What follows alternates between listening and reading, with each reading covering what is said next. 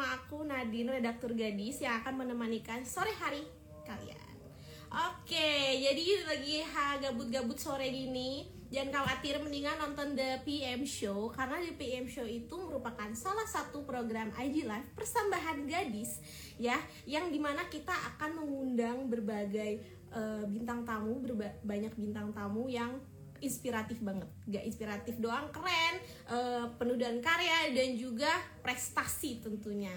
Nah seperti yang bisa kalian lihat nih di uh, layar gadget kalian masing-masing hari ini kita kedatangan gak cuma satu tapi dua sekaligus bintang tamu teman-teman. Dia adalah Mita Lestari dan Glenn Samuel. Nah keduanya ini nih baru banget membuat sebuah karya kolaborasi yang mantul abis teman-teman. Nah nanti kita akan ngobrol banyak hal seputar uh, karya kolaborasi mereka ya. Dan langsung aja tanpa basa-basi aku mau invite um, Kamita dulu kali ya. Kita invite Kamita dulu untuk bergabung bersama. Oke. Okay. Siapa yang excited? Aku sih excited banget teman-teman. Hai Kamita. Halo ya nggak apa-apa. Apa namanya internet kita bisa apa sih Kamita ya kan? Kalau misalnya aku yang nyiptain internet aku yang pasang aku usahain semua. Tenang ya tenang. Oke kalau gitu Kamita apa kabar nih? Kakak kegiatannya lagi apa aja kak? Aku lagi bikin presentasi karena aku akan berpasi, berpartisipasi jadi pembicara uh, di salah satu hmm. acara yang digawangin sama AMI Awards dan Kemencraft nanti terus um, ya jadi aku harus nyiapin presentasi dari tadi. Aduh jadi mengingat-ingat masa kuliah dulu gue bikin presentasi dulu kayak gimana ya? Jadi itu doang sih lagi lagi oh, doang. semangat ya kak ya. Thank you. Oke tapi kakak sehat ya? Keluarga sehat ya kak? Uh, aku lagi kena batuk pilek tapi udah di swab dan alhamdulillah negatif. Jadi batuk pileknya cuma common flu aja dan Kala baru tertular. Jadi kita berdua lagi lagi um, bindeng dua-duanya. Tapi alhamdulillah Mas Bari satu-satunya yang paling sehat di rumah. Jadi um, mungkin memang disiapkan gitu ya. Dia harus jadi supaya supaya dia bisa ngeliatin kita berdua. Oke Kamita, alhamdulillah ya kalau gitu. Oke kalau gitu Kamita, hmm, ini biar pemanasan dulu ya. Kita sebelum ngobrol kita pemanasan. Jadi uh, beberapa hari sebelumnya tim gadis udah uh, melemparkan sebuah uh, open submission untuk pertanyaan dan challenge. Hmm. Oh. Udah banyak nih yang masuk, cuman uh, karena waktu kita juga terbatas, pasti kita harus pilih-pilih nih Kamita. Nah, ada satu challenge nih yang masuk untuk sebenarnya untuk Kamita dan Kak Glenn, tapi karena Kak Glennnya belum ada, Kamita dulu nggak apa-apa ya. Oh? Soalnya tadi Glenn kebetulan lagi di jalan. Yes, Jadi, benar. Lagi unstable banget, pasti dia lagi nungguin pas mau nyampe rumah dulu sih kayaknya. Dan gue lebih prefer yeah. gitu, supaya nggak terganggu ngobrolnya. Yes, bener banget. Biar uh, konsen juga ya di jalannya. Betul. Oke, okay, Kamita. Ini ada challenge dari Sasa, 17 tahun di Jakarta, katanya gini. Aku mau challenge Kamita untuk nyanyi lagu anak-anak Lihat Kebunku. Okay. Tapi semua huruf vokal diganti dengan huruf O. Nah.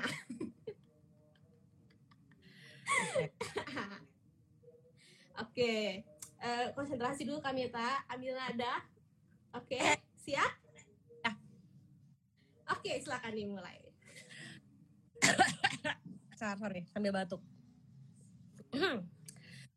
Lahat kaban ka panoda dengan bunga Ada yang patah dan ada yang marah Serta para kesaram samawa Mawar molata samawanya anda Yeay, mantap. Eh, BTW Kak, uh, Kak Glenn ini udah hadir. Ya, Apakah di kita tantang juga kita tantang juga nggak kak boleh dong harus kita harus melihat dia jangan gue doang yang tersiksa Hai Kak Glenn Hey what's up Udah sampai di rumah Kak dengan aman ya Sudah sekarang saya lagi di rumah Jody bukan di rumah Ah salam Salam buat Jody. Oke. Siap. Salam buat Kak Jody ya, Kak. Siap. Oke, Kak. Eh, BTW Kak Glenn apa gimana kabarnya, Kak? Good, I'm good. I'm fine. How's you, Kak? Ya. Aku alhamdulillah sehat. Kamita juga sehat, tapi agak sakit katanya batuk. Hmm. Oke, Kak Glenn. Nih, tadi aku udah menantang Kamita. Hmm, sekarang saatnya Kak Glenn. Oke. Karena Kamita udah duluan nih. Nah, tantangannya ini adalah menyanyikan lagu anak-anak Lihat Kebunku, tapi huruf vokalnya diganti O. Ntar dulu, gue hafal nggak ya? Glenn, lu mau lakuin lu Glenn. Kan lu orang Indonesia, harus apa? Pasti dia lebih hafal lagu Twinkle Oh. Twinkle. Oke.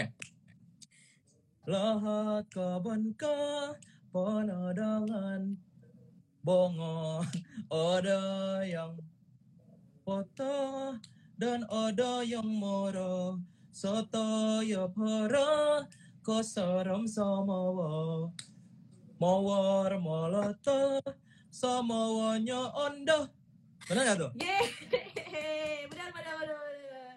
Your pass. Oke, Oh. mantap. Eh, aku jadi ikutan kaget. Seneng dong. What's wrong with that? Kaget. Handphonenya juga ikut excited. Oke, kalau gitu. Udah ya, panas. Udah panas belum nih kakak-kakak? Dah. Alright. Kalau gitu kita masuk ke pertanyaan ya, Kak Glenn. Ini udah pertanyaan masuk. Kita langsung aja. Oke, pertanyaan yang pertama dari Yasmin, 16 tahun di Bogor. Nih, katanya, Hai Kamita dan Kak Glenn. Ceritakan dong awal tercetus untuk berkolaborasi. Pertama ide datang dari siapa? Dan bagaimana bisa nih mengajak Kak Glenn untuk featuring? Nah, mungkin Kamita duluan kali ya yang jawab ya. Oke. Em, kalau aku sendiri memang biduan ini adalah English version dari or- ori- original song yang udah aku siapin, which is Kuat Hati. Tapi aku emang pingin em, single Kuat Hati dan Biduan ini untuk di feature. Jadi pingin pingin collaboration lah gitu.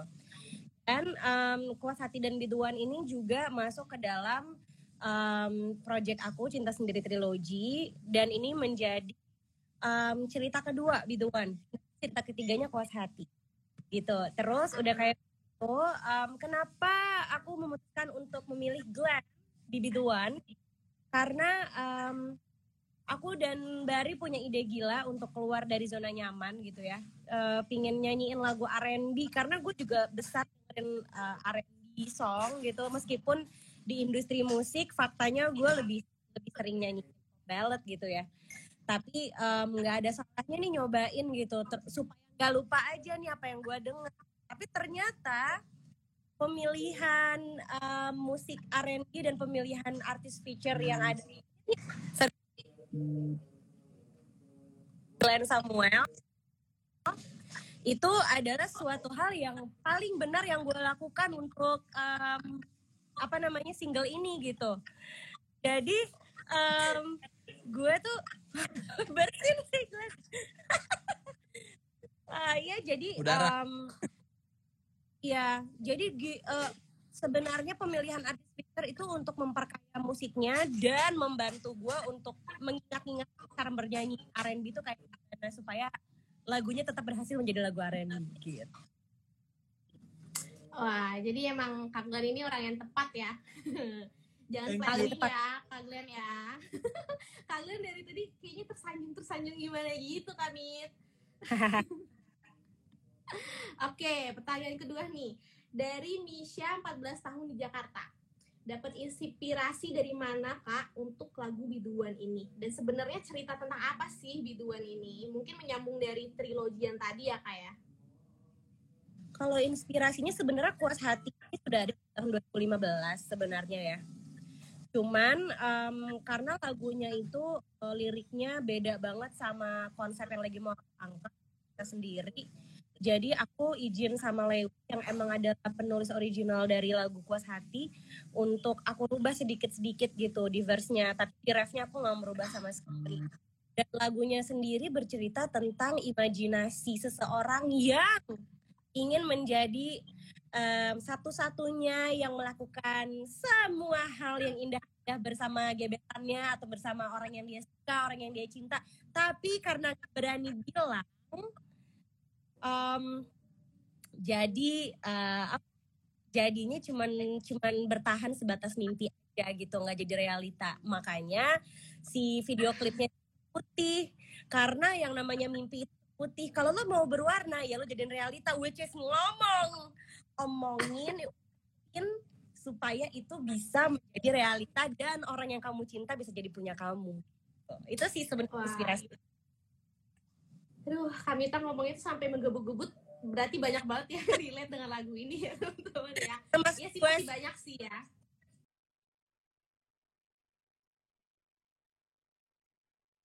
Mm-mm. Hmm, jadi termasuk curhatan juga ya kayak curhatan zaman Oh, dulu ya. Ya, 2015 kan gue belum siapa-siapa, belum nikah sama siapa-siapa kan, gue masih pacaran dan sebelum pacaran juga gue pasti ya namanya masih pacaran masih bisa masih bisa merasakan dan itulah ya masih kalah untuk merasakan. Sempet gue ping gue pacarannya sama siapa tapi gue ngerasain cintanya sama siapa gitu pernah. tapi ya udahlah karena gue mendulukan Hai Kak Jody. Jadi Hai Kak Jody yang muncul. Hai Kak Jody. Hai. Sehat Kak Jody. di depan. Oh, sukses ya. Ini terima kasih. Gak apa-apa. Ntar, ntar gue ikut. Sabar ya kaget. Kak Jody, dipinjam dulu Kak Glenn-nya. Oke, kalau gitu buat Kak Glenn nih, eh, apa pendapat kakak setelah pertama kali mendengar eh, lagu ini? Kan pasti di purpose dulu nih ya sama Kamita ya. Pendapat kakak gimana nih tentang lagunya?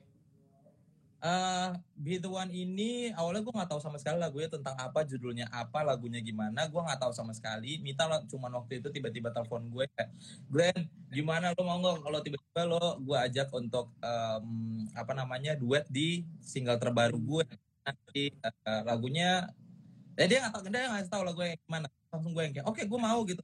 Eh serius lu belum tahu lagu yang kayak gimana tapi lu udah mau gue bilang oke gue mau aja karena ini lo yang minta dan gue tahu karya lo nggak pernah ada yang jelek gue bilang kayak gitu jadi gue langsung terima aja whatever yang nanti bakal gue nyanyikan ya gue percaya aja sama Mita bahwa hasilnya bakal bagus gitu jadi ya udah gitu seorang Mita Lestari gitu gue langsung terima Wah, keren nih, keren-keren. Kepercayaan antar teman yang mantap.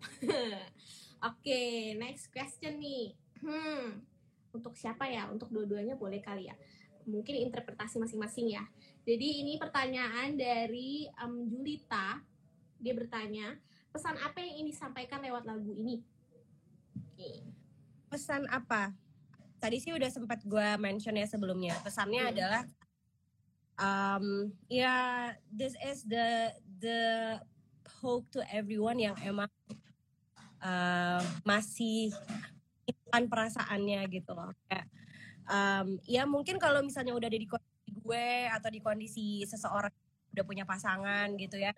Berarti kan kita udah nggak bisa keluarin lagi udah nggak bisa ngungkapin lagi kan. Nah sebelum kalian memang terikat sama seseorang gitu dan kalian masih punya banyak celah juga banyak um, space gitu untuk bisa mencurahkan um, kalian sama orang yang kalian sayang, curahin sekarang sebelum semuanya terlambat, sebelum dia diambil orang atau sebelum dia hilang gitu loh. Jadi ngapain lo nyesel? Maksudnya gini, lebih baik lo mencurahkan dan mengungkapkan tapi ditolak. Jadi lo tahu lo bisa move on daripada lo tidak mengungkapkan sama sekali tapi pas dia diambil orang atau lo sudah berakhir dengan orang yang lain ada perasaan unfinished business yang terjadi di dalam hati lo yang selalu menghantui lo tiap malam ngapain jadi menurut gue mendingan uh, lo punya mulut lo punya bahasa kita semua dikasih menguasai bahasa yang sama curahin bahkan itu sih sebenarnya uh, pesannya. Oke, Kak Glenn gimana? Setuju atau punya perspektif perspektif lain nih tentang pesan yang akan disampaikan dari lagu ini? Em, setuju banget sama yang apa yang Mita kasih tahu tadi. Cuman mungkin kalau gue sendiri gue pernah punya pengalaman seperti itu sudah menurut gue kayak eh, menurut gue kalau misalkan lu punya perasaan sama seseorang mending lu eh, sampaikan jangan lu tahan-tahan keburu dia diambil orang that's it Simple ya. Ini banyak banget loh kejadian sama anak-anak zaman sekarang. betul banyak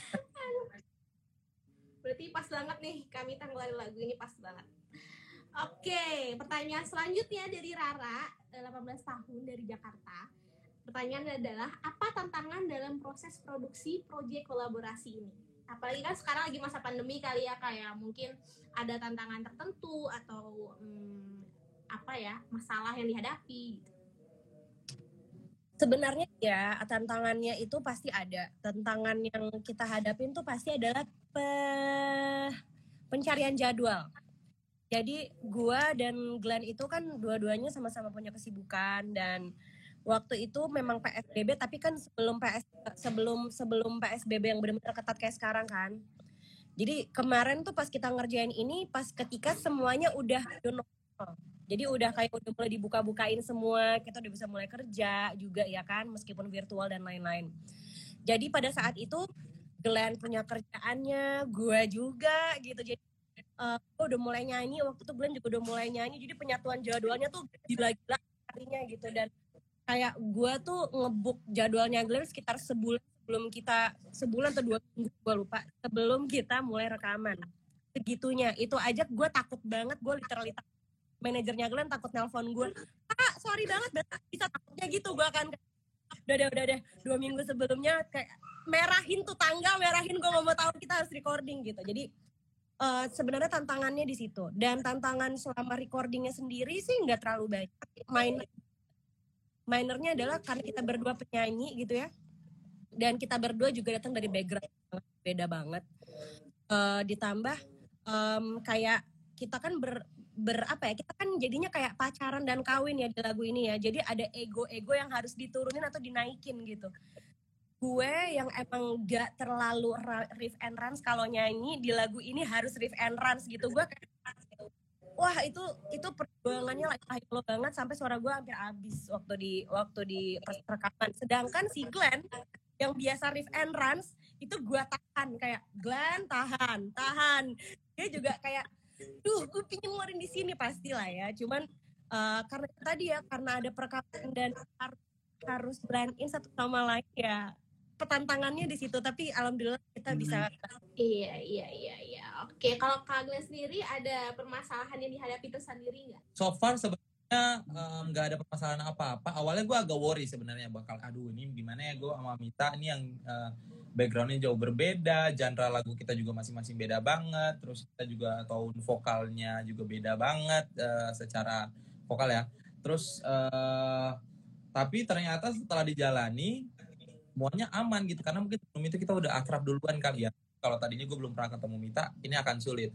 Tapi ternyata uh, setelah kita uang recording, kita tiba-tiba langsung jadi kayak profesional untuk bisa oke okay, gue tahu gimana cara tahan gimana caranya gue harus lebih dengar Mita di sini terus uh,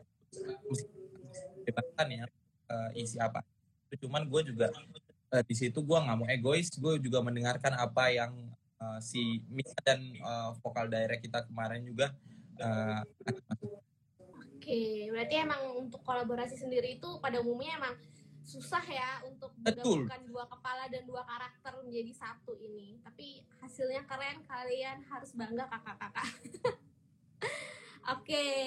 next nih ada Lulu 18 tahun dari BSD, hmm, kok Bekasi BSD. Dia nanya, bagaimana pendapat Kamita atas Kak Glenn dan juga sebaliknya untuk proyek kolaborasi ini. Nah, kira-kira ke depannya bakal kolaborasi bareng lagi nggak?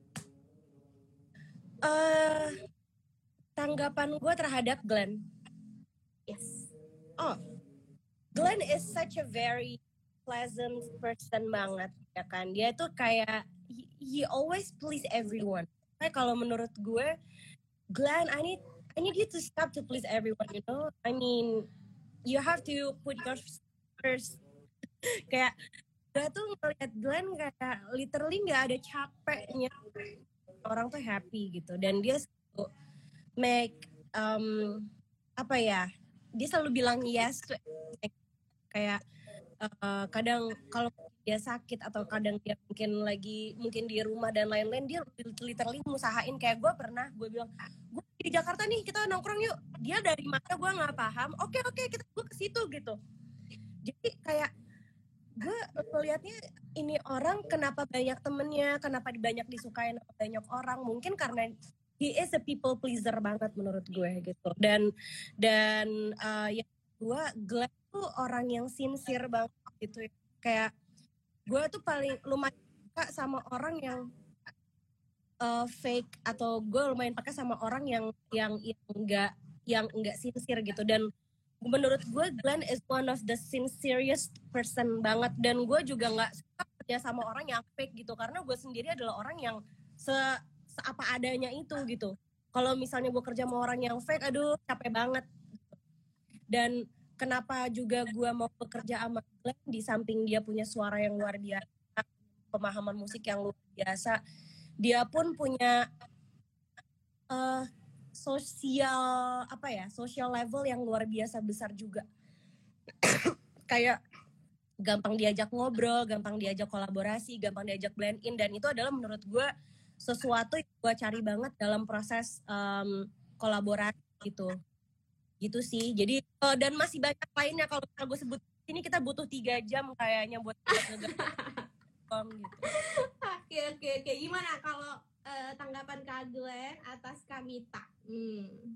Um, Mita orangnya sangat amat uh, uh, even gue yang juniornya aja yang baru ketemu belum lama sama dia ternyata kita sudah bisa seakrab itu dan berteman sama Mita itu cukup um, apa ya uh, kasih gue banyak banget pelajaran kalau menjadi uh, jadi pelajaran yang gue dapat adalah meskipun lu tuh lu itu senior bukan berarti di di mana pun lu berada lu selalu menjadi senior di depan junior-junior lu. Dia bisa ngajakin gue untuk uh, bisa ada di satu, di satu level dengan dia. Jadi bukan bukan kayak ngobrol sama kakak kelas atau senior bidang apa pun, tapi as a as a best friend gitu. Jadi itu gue seneng dan itu yang bikin gue lebih nyaman untuk ngobrol sama dia. Even meskipun uh, kita umurnya berbeda, dia lebih di, di atas gue, tapi dia untuk dia mempersilahkan gue untuk memanggil Mita aja gitu karena uh, kalau gue udah anggap orang deket gue nggak pengen manggil dengan ada label kakak adik atau siapa om tante gitu kan. Karena menurut gue supaya kita itu bisa lebih dekat aja gitu dan pertemanan kita juga lebih lebih akrab gitu. Dan Mita tidak masalah dengan hal itu gitu. Dan itu yang buat gue jadi senang dan akhirnya kita bisa bekerja sama di banyak hal gitu. Dan nanti um, tungguin aja di karya-karya gue selanjutnya itu ada ada lagu yang um, di situ juga Mita uh, bantu untuk workshop bareng sama kalian juga. So I cannot wait to um, so ya kita tungguin aja. Yes, kita tunggu pastinya Kak Glenn dan Kamita kolaborasi kalian di depan panggung ataupun di belakang panggung ya. Pasti keren sih. Oke, okay, next question. Dari Moren di Bintaro dia tanya, sebelum rekaman dalam kolaborasi ini, apakah Kamita dan Kak Glenn berusaha menemukan chemistry dulu biar klik? Hmm.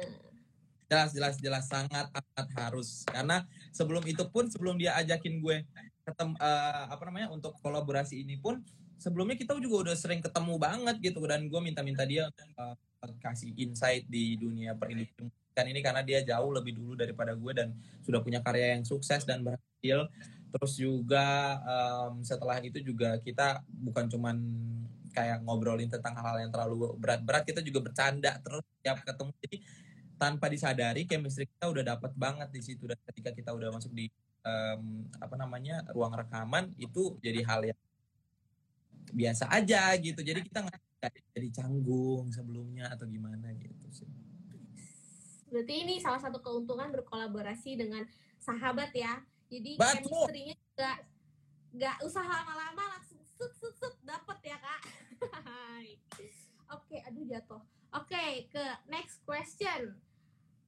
Apa perbedaan musik yang dibawakan Kamita di single ini dibandingkan lagu-lagu sebelumnya? Ini dari Fanny di Jakarta kak. Ini tadi udah kakak jelasin juga ya dikit ya ada touch of R&B gitu ya. Mungkin ada perbedaan lainnya nggak kak? Perbedaan lainnya jelas. This is the very first um, male and female collaboration yang gue lakukan buat uh, sepanjang karir gue. Terus udah gitu first English collaboration juga gitu ya. Itu itu juga pakai bahasa Inggris dan bukan pakai bahasa seperti kebanyakan karya yang gue lakukan. Terus yang ketiga di sini banyak banget hal baru yang gue lakuin. Ini adalah first collaboration, first uh, English collaboration song, first R&B song yang gue keluarin juga. Terus udah gitu kayak um, first song that I released in the pandemic situation.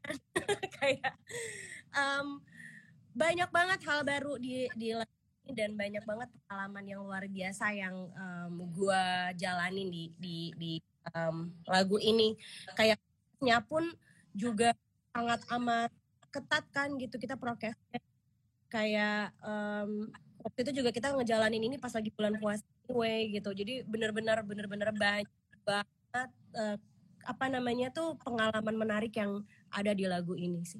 Oke, aku mau nanya dong kak, kenapa pilih uh, bahasa Inggris? Sebenarnya tadi sebenarnya udah sebenarnya One itu ada English versionnya Kuas Hati. Ah, ah ya ya yes. Ya, jadi nanti akan ada Kuas Hatinya, which is itu akan jadi cerita ketiga di, di trilogi ini.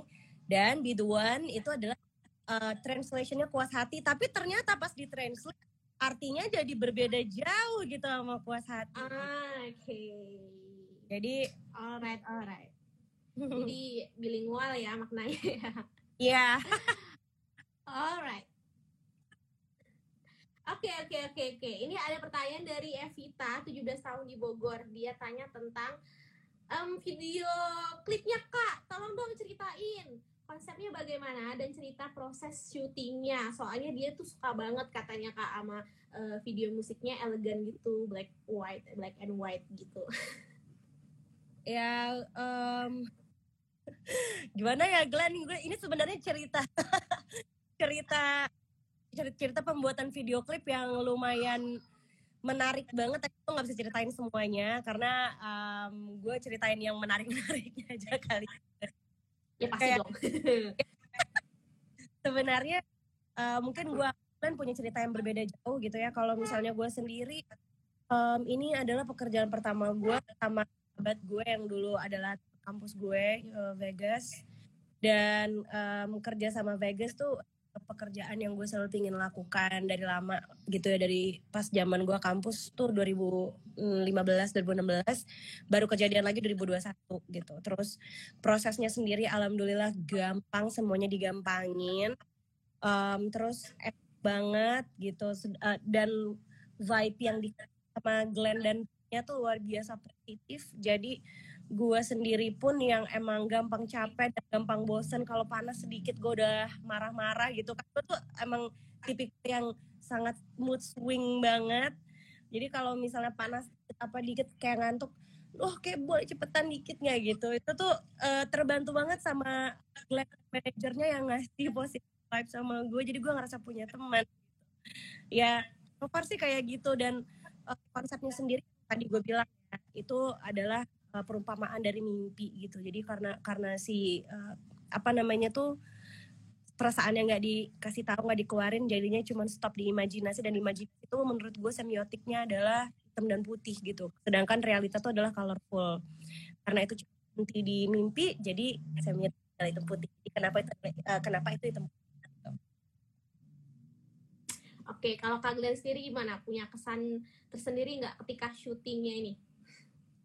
Um, luar biasa ini ya apa kita waktu itu sudah dalam keadaan pandemi juga jadi semuanya juga yang tadinya sebenarnya gue pikir bahwa akan repot ternyata tidak dan berjalan sangat amat lancar. Terus di situ juga gue senengnya kita nggak kayak terlalu kerja yang terlalu heboh heboh banget tapi kita lebih yang santai aja. Terus nggak semuanya dibawa berat semuanya dibawa ringan semuanya udah tepat waktu meskipun waktu itu agak sedikit terlambat gue dan tapi ternyata bisa kerja semuanya so ya yeah, aman kemarin. Oke okay, oke. Okay. nah ini ada pertanyaan juga nih dari Am Cinta 17 tahun di Jakarta nih kayaknya masuk nih ke pertanyaan ini. Siapa saja musisi lain yang ikut berkontribusi dalam penggarapan single kolaborasi ini?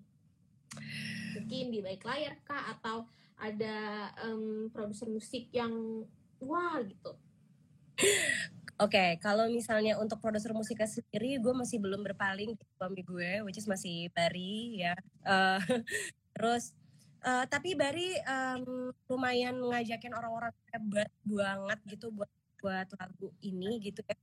Um, kayak ada Anka, Anka kayak produsernya Kunto Aji, produsernya Evelina yang kayak gitu. Terus uh, produsernya banyak orang deh gitu. Terus ada ada juga Spotify, basisnya Yura, penyanyi-penyanyi penyanyi-penyanyi hebat Indonesia, terus ada Andre, Andre adalah juara dunia dari Yamaha barengan sama Kinan dan Isyana waktu itu. Terus um, ada uh, gitarisnya ada Rian, Rian Omel dan dia adalah salah satu gitaris paling jago di mata gue. Uh, terus juga um, mastering engineer-nya sendiri adalah Cimeng. Gue manggilnya Cimeng, padahal namanya dia adalah um, Dimas Pradipta. Pasti pada tahu Dimas Pradipta. Dimas Pradipta itu ad adalah master engineer-nya semua penyanyi di Indonesia Raya ini dia yang master gitu. Um, jadi benar-benar um, penyelesaian dan pembuatan lagu ini sendiri tuh belakangnya orang-orang hebat semua, alhamdulillah gitu. Uh, kirain ada yang ngomong. Oke oke oke kak. Berarti emang karya yang baik itu pasti dibantu dan dikerjakan oleh orang-orang yang baik juga ya. Yeah. Alright. Oke nih harapan atau target kakak-kakak untuk single ini dan gimana nih apakah kakak-kakak masing-masing punya project-project pribadi ke depannya ini ada pertanyaan dari Rasia 16 tahun di Medan hmm. Harapannya ya semoga Bituan ini menjadi apa namanya uh, another step lagi buat personally buat kita berdua untuk jadi lebih baik lagi di musik ini. Dan semoga juga ini bisa jadi peluang yang besar juga kita bisa bikin lagu dengan berbahasa asing lagi. Karena jujur aja gue this is my very first time uh, yang menyanyikan yang fully English gitu kan. Jadi benar-benar pengalaman yang baru. Dan uh, ya depannya bisa lebih banyak lagi yang mendengarkan di The One ini. Dan untuk uh, next project sebenarnya gue sedang menyiapkan uh, kenapa sekarang gue agak sedikit mungkin orang-orang lihat ya kurang kurang aktif untuk uh, merilis lagu. Karena gue sekarang lagi menyiapkan EP jadi doakan saja gue lagi ngumpulin banyak banget uh, lagu dulu. Ya jadi lagi workshop sana sini termasuk ini juga uh, lagi workshop juga sama uh, kakaknya Jody Mas Juan. Jadi uh, termasuk lagu yang ditulis uh, workshop bareng sama Mita dan Kak Raguel Lewi yang nyiptain lagu-lagunya More the Jong. Itu juga aku lagi nyiapin uh, semuanya. So jadi tungguin aja. Semoga semuanya berjalan dengan lancar. Bisa didengerin ke semuanya. Yeay, seru nih pasti IP-nya semoga uh, lancar ya kak ya persiapannya.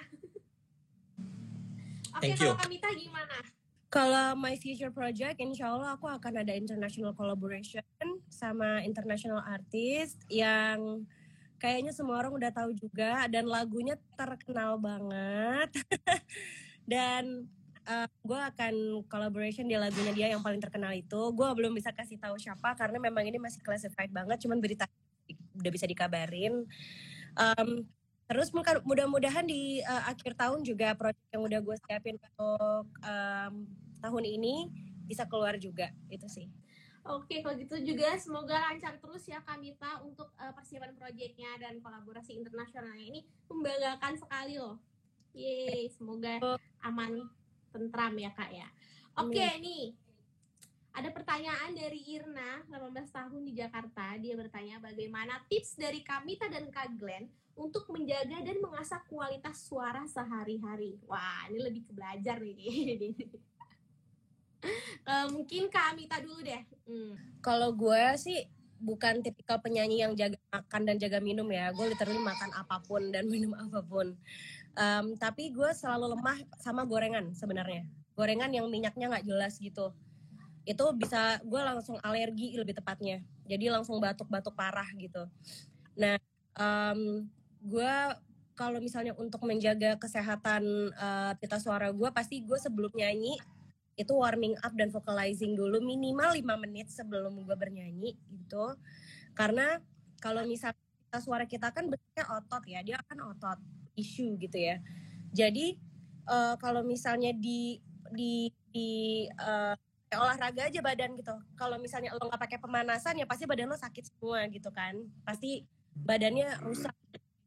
Sama sebenarnya uh, pita suara itu karena dia juga otot, jadi ada pemanasannya which is vocalizing which is 5 menit dulu gitu. Sebelum kita forsir dia buat nyanyi lagu-lagu yang tinggi-tinggi berapa macam gitu. Jadi caranya gue untuk ngerap suara gue adalah dengan vocalizing dan um, ya pastinya minum minum minum minuman yang emang bisa menjaga aja gitu. Kayak jahe kayak um, serai jeruk nipis kayak gitu Oke, kalau Kak Glenn gimana nih Kak Glenn? Um, selama pandemi ini kan kita jadi jarang bernyanyi ya, jarang bekerja sebenarnya. Kita lebih banyak bekerjanya itu ya via online gitu. Biasanya juga um, lebih banyak kerjaan datang di uh, sosial media gitu. Justru karena kita nggak bisa nyanyi off air sekarang karena harus menyangkut banyak orang kan.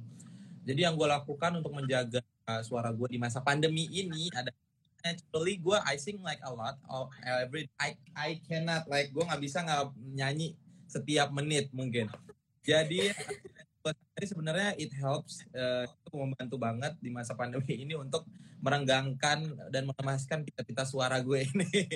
Karena um, sebenarnya kunci dari menjaga suara itu sebenarnya bukan cuma ada di jaga makan ya. Jaga makan itu sebenarnya menurut gue nilai plus karena uh, tempat kita menelan dan pita kita tuh beda gitu. Jadi gak sebenarnya nggak ada urusan gitu. Yang menjadi urusannya adalah kalau misalkan kita makan yang nggak sehat jadinya kita jadi sakit kita suaranya jadi jelek gitu. Jadi bukan karena makan ini jadi langsung pita lu bakal apa kayak instantly rusak gitu. Ya juga gitu. Cuman ya kalau menurut gue selama pandemi ini jangan lupa untuk sering-sering tet tetap harus terus nyanyi. Karena menurut gue Beyonce aja sampai sekarang masih tetap latihan nyanyi gitu jadi nggak ada yang namanya lu udah reach the top jadi lu nggak perlu latihan lagi. Ya menurut gue seumur hidup kalau lu masih pengen berada di jalur itu lu harus latihan latihan latihan dan latihan gitu. Berarti bersenandung kecil doang itu termasuk ya kayak untuk melatih ya? Iya dong. Ber, bersenandung berbicara uh, kecuali kecuali berteriak ya karena kalau berteriak itu justru malah jadi intens buat uh, hmm. memberi besar untuk pita suara jadi sebenarnya itu nggak bagus kalau berteriak cuman kalau ngobrol terus warming up nyanyi tipis-tipis asal dengan teknik yang benar pita suara lu bakal jadi lebih baik ke depannya gitu. Dan lebih apa ya kalau misalkan karet itu kan lebih elastis ya jadi lebih elastis aja gitu pita suaranya. Oke nah itu teman-teman itu ya. Uh, siapa tadi? Irna. Jadi sambil nyuci piring nyanyi. Sambil make upan nyanyi. Gitu ya Kak Glenn ya. Wah kalau kita keluar nih kayaknya Iya internetnya buruk okay. nih Kamita. Oke, nanti aku akan tunggu Kamita ini lagi ya. Kita sambil ngobrol lagi aja. Nah, ini tadi udah Irna bertanya. Sekarang nih, bisa didengarkan di platform apa saja single kolaborasi ini, Kak? Itu dari uh, Be The One kalian dengerin di every platform music yang kalian punya Spotify, Joox, terus um, bisa kalian juga lihat video klipnya di YouTube channelnya Mita Lestari Be The One udah ada juga jadi langsung aja dan jangan lupa untuk request di every radio kesayangan kalian Yes, oke, okay, oke. Okay. Kak Glenn, aku um, mau coba untuk invite Kamita lagi. Uh, give me a second. Oke. Okay. ya. Hmm.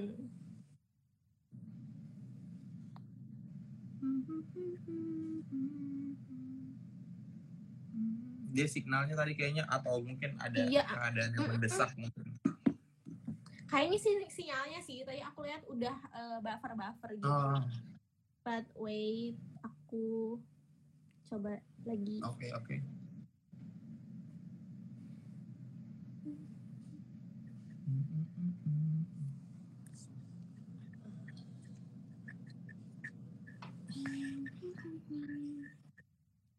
Gimana nih ya, Kamita? Hmm.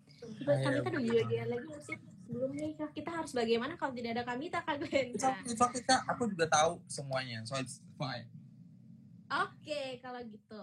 Hmm. Lanjut aja. Kita mulai ke, tapi ini pertanyaannya udah Kak Glenn dulu aja deh nih pertanyaannya dari Miranda 17 tahun Jakarta.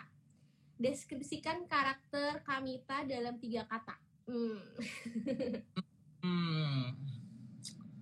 Mita itu perfectionist, terus talkative dan satu lagi apa ya? Hmm, mungkin eh, dewasa kali ya. ah iya iya iya iya. tapi aku bisa lihat sih bagaimana eh, peran Kamita ini sebagai senior Iya. kakak ya tadi waktu menjelaskan itu aku bisa ngerasain banget sih wah ini bener-bener senior yang baik. Iya iya iya iya iya. Karena dia banget juga anaknya. iya benar-benar nih Kak Kamita udah bergabung tunggu ya. Semoga cepet bergabungnya. Ntar kita tanyakan pertanyaan yang sama ke Kamita nah, aku juga penasaran nih. Hai Kamita gimana? Aman ya Sorry banget, tadi mati handphonenya.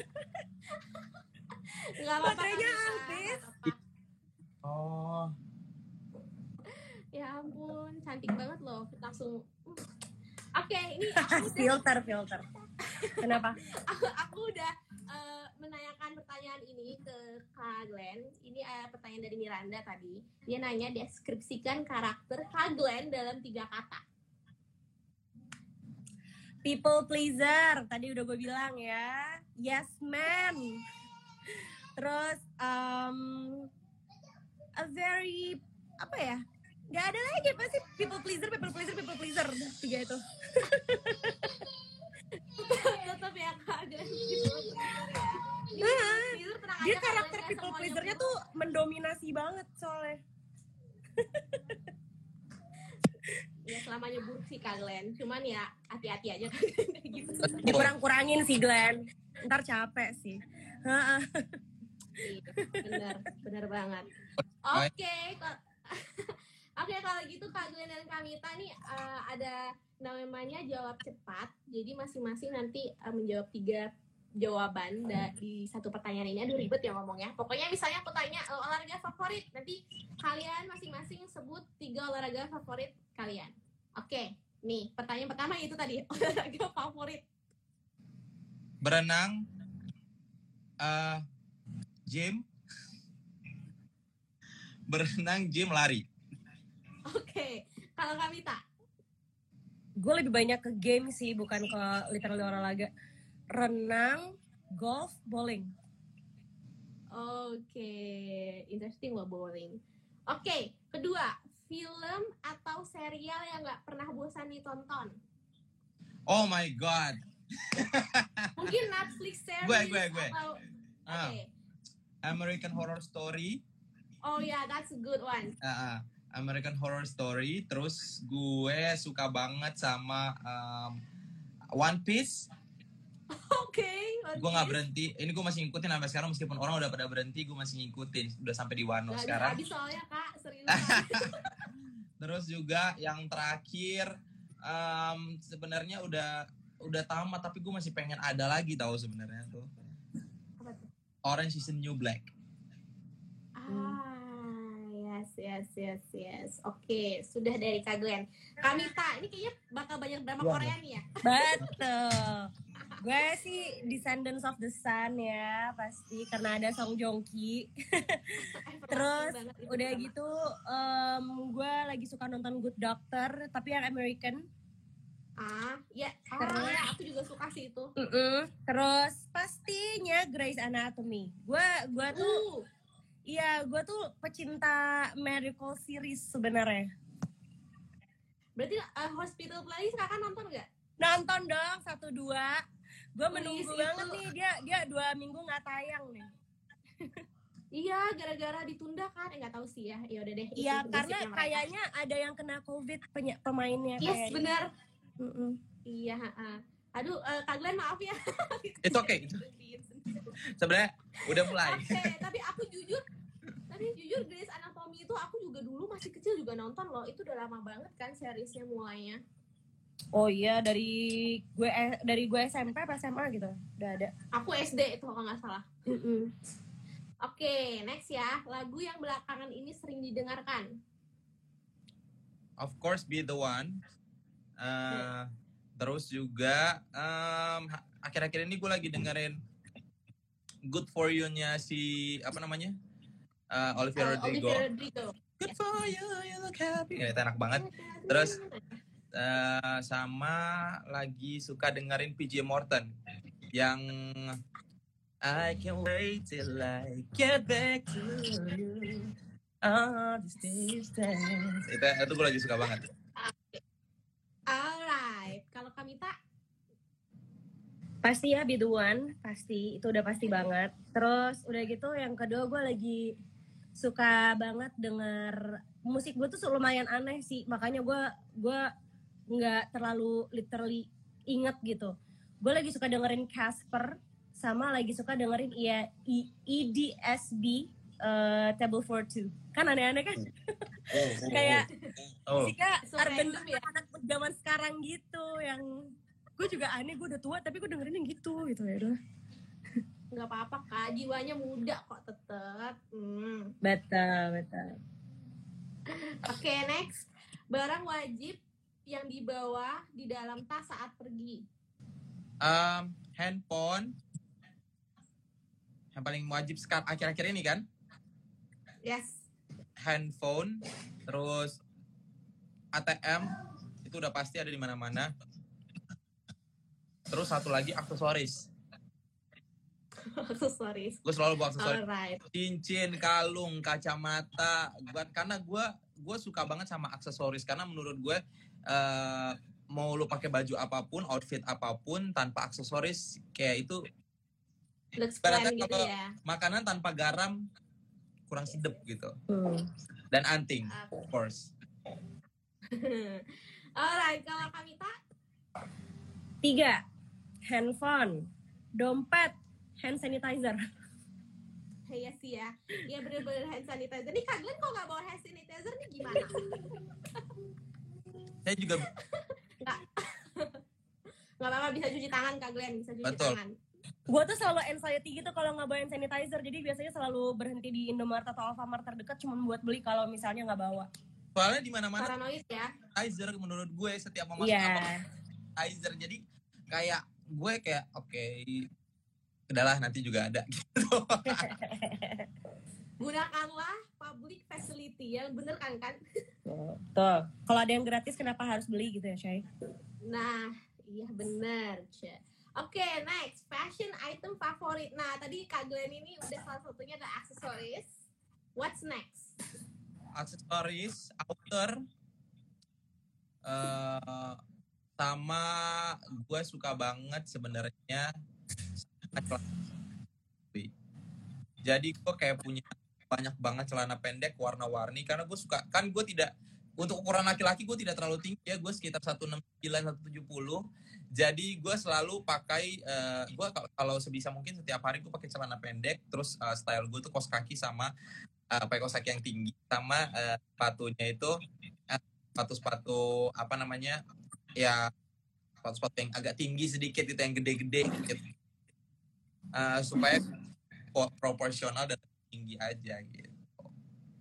Duh, Kak ini fashionable banget ya, teman-teman ya. Gila. Kalau Kamita, apa Kamita? gue tiga fashion item tas eh, terus udah gitu hmm, glasses sunny sunglasses itu penting banget. Dan itu harus punya dua sampai tiga karena em, harus harus gonta-ganti kalau bisa. Yang ketiga perfume kalau gue. Kalau menurut gue perfume itu kan termasuk dalam fashion ya. Karena sekarang. eh, eh, eh.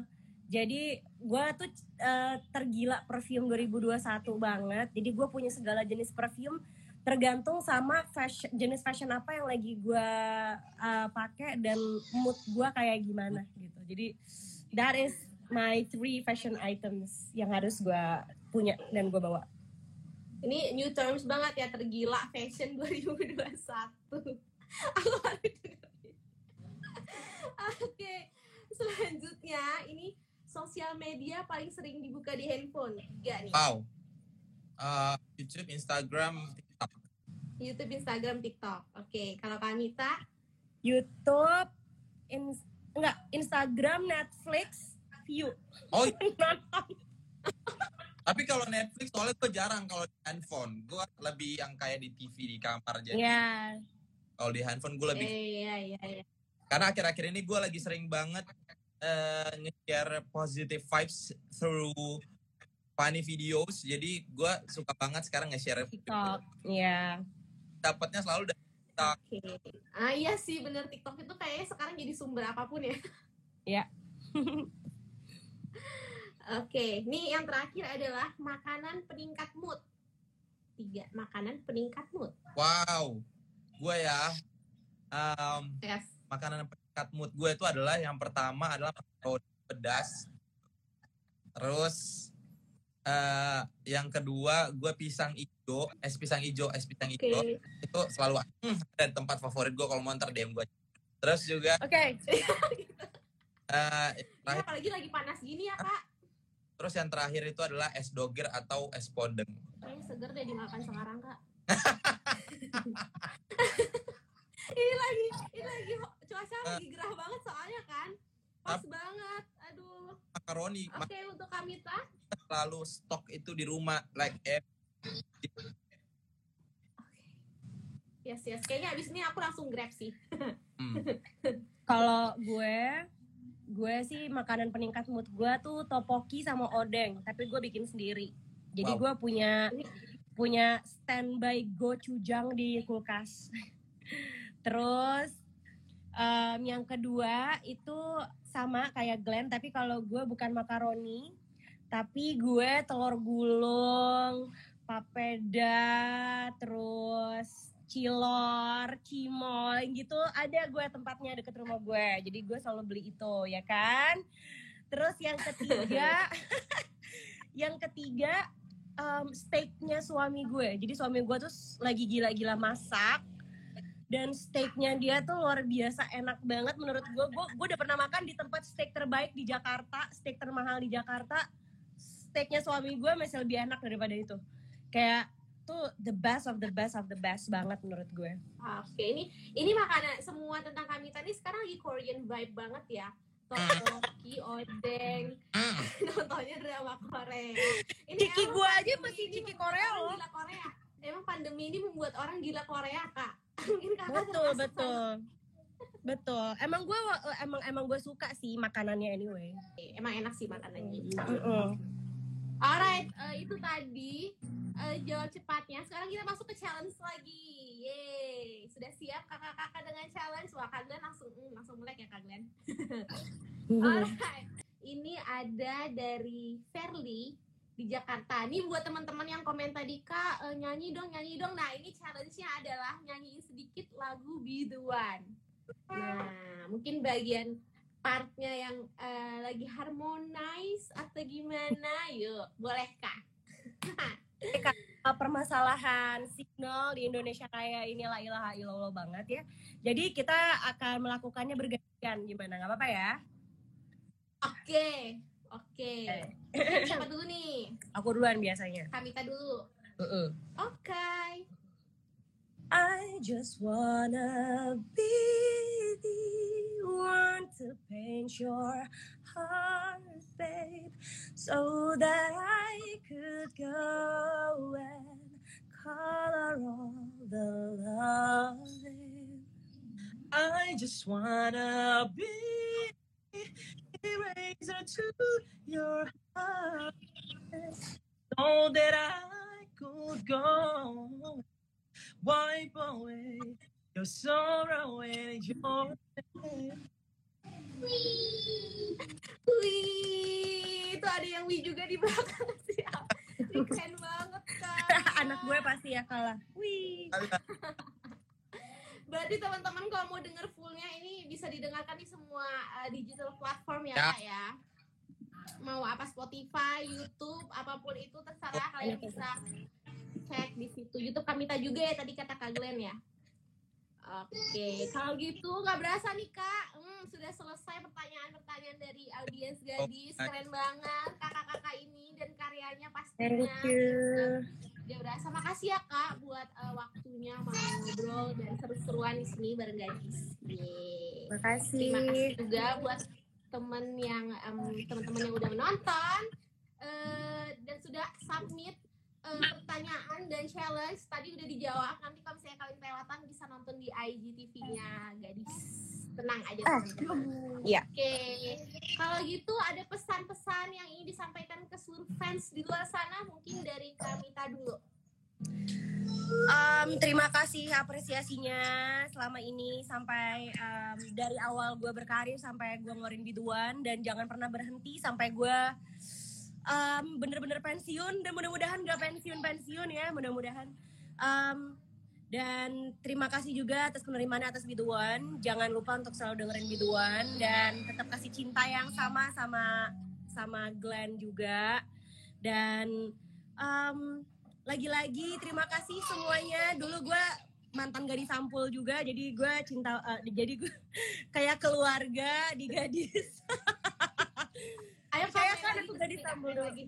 iya mudah-mudahan mudah-mudahan gue bisa balik lagi dulu gue nggak nggak sempat menang gadis sampul tapi sempat eh, jadi apa namanya Finalistnya jadi ya. finalisnya gitu jadi mudah-mudahan buat anak-anak Gatsam 2021 tetap semangat ya mudah-mudahan kalian bisa ngasih banyak banget perubahan buat eh, Indonesia ini sebagai gadis sampul Indonesia Yes. Pas banget nih, bentar lagi mau 2021 kak. Ah, gadis sampul 2021. Yes. sip sip sip selamat Oke, kalau gitu ah, ah, dari Kak Glenn. Ah, kurang lebih sama jangan lupa ah, untuk terus dengerin Be The One di every platform musik kesayangan kalian. Dan sukses terus buat kalian semua satu-satu yang pernah dengerin Be The One. Itu bentuk apresiasi dan support yang luar biasa untuk kita berdua juga. Dan jangan lupa untuk selalu dukung kita berdua ke depannya. Pokoknya karya apa pun yang kita ah, keluarkan kalian wajib support.